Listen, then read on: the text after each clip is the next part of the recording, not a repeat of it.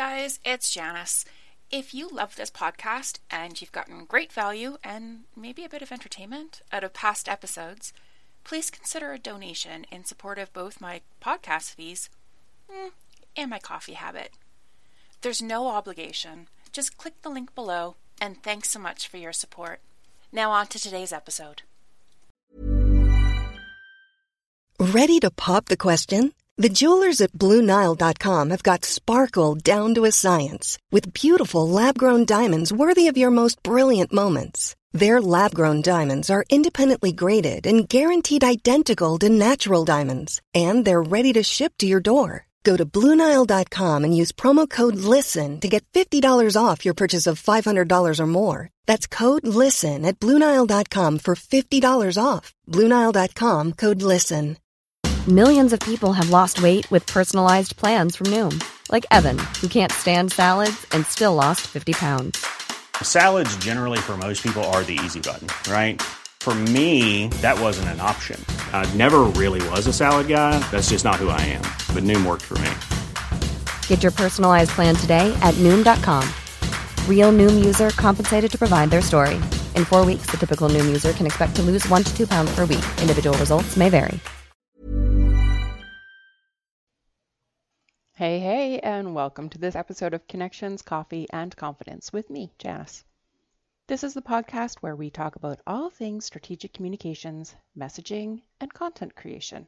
So whether you communicate for your business or as your business, I know you're going to find something in this episode to make your life a little bit easier. And today, okay, so today I want to have a wee chat about messaging, specifically three characteristics of messaging to help you understand what it is.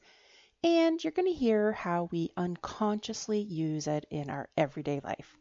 So instead of talking about it from a pure business standpoint, this episode aims to help you be more confident that you already actually understand messaging and you're already using it. This episode came about because of the answers to a recent email survey of my subscribers. One sweet soul used the word incompetent. And let me just take a moment to say that no.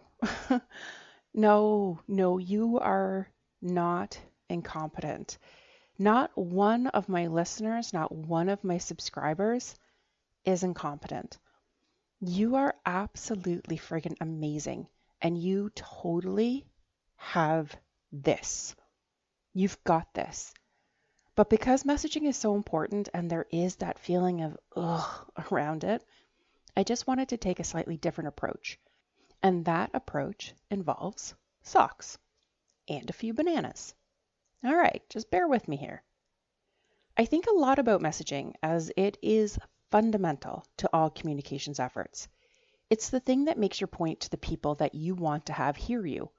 And if you don't have messaging, well, you're just talking to hear the sound of your own voice, or you're creating content for the sake of being seen. Are you contributing? Yeah. Is it valuable to the audience? Doubtful.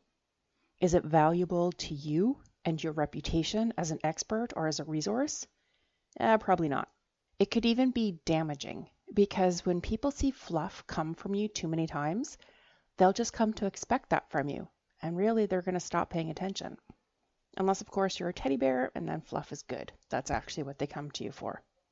So as a sweeping statement, I say that messaging is the base foundation for your communications and not just for your business. You probably don't think about it consciously, but you use messaging every day to do like everything that involves other people.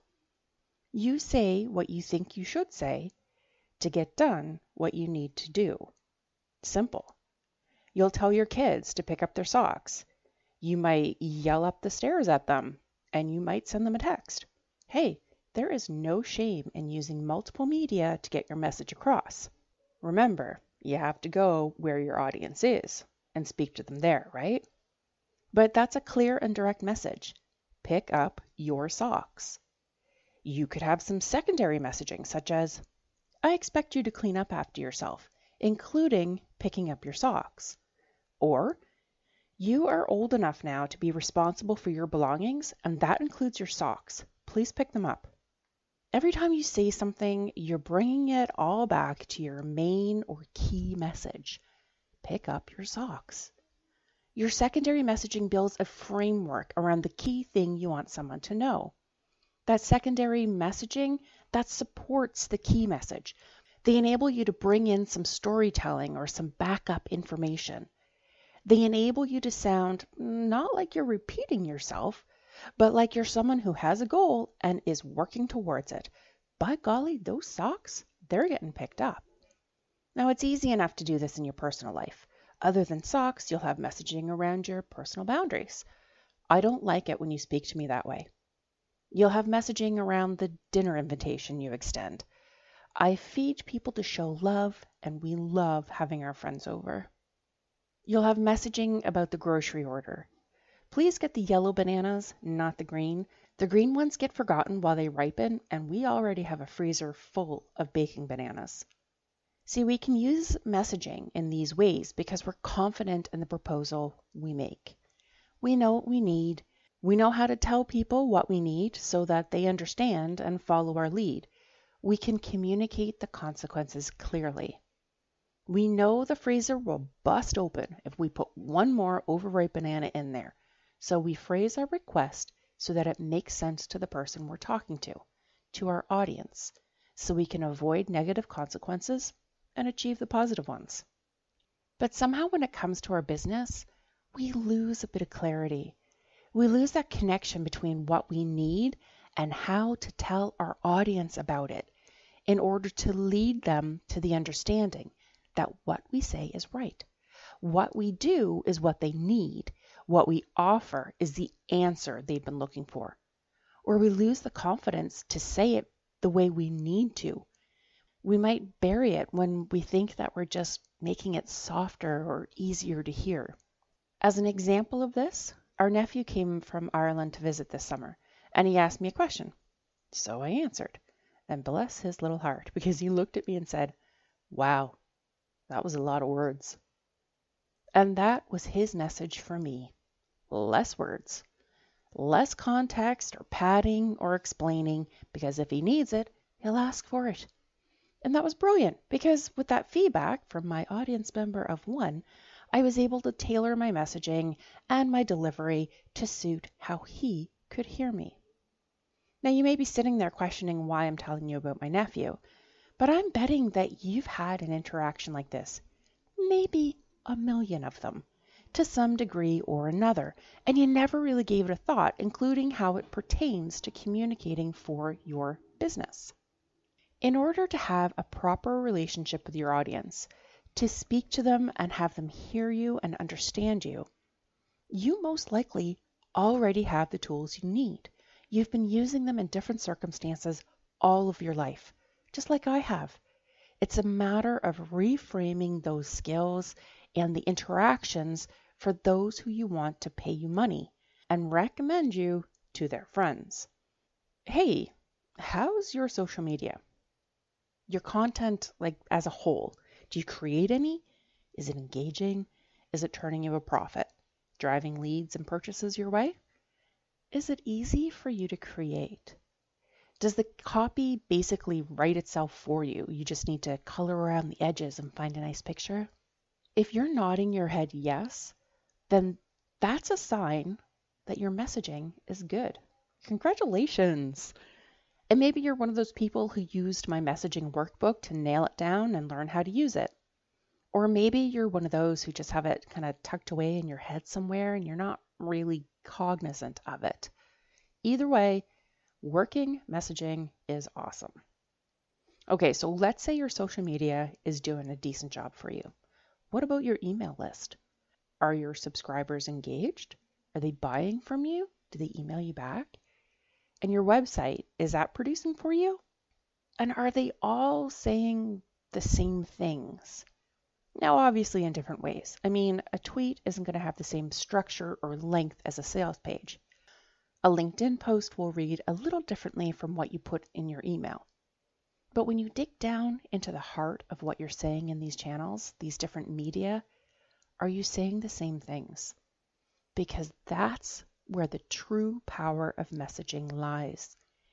When you know what you need people to think, feel, know, or do after they come across you, and you can repeat that sentiment everywhere you go in the format that matches where you are at that moment, that is when your audience will get the idea that, wow, you really know who you are and what you're about. And gee, wouldn't it be great to work with someone like you? You can tell someone to pick up their socks once, but it probably won't work. You know, it might as a fluke, not as a rule. So you repeat yourself in different ways using different channels or media. You yell up the stairs a short, snappy, hey, get down here and pick up your socks. That's like a tweet. You text a picture of the offending socks and say, hey, I think you forgot something. I expect you to tidy up after yourself. Please pick up your socks. That's kind of like a social media post. At dinner, you could start a general chit-chat about getting things done or responsibilities, and then you work your way to the pick up your socks line. That's a LinkedIn-style message delivery. Best case scenario is someone asks you to do something for them, like drive them somewhere or order something online for them.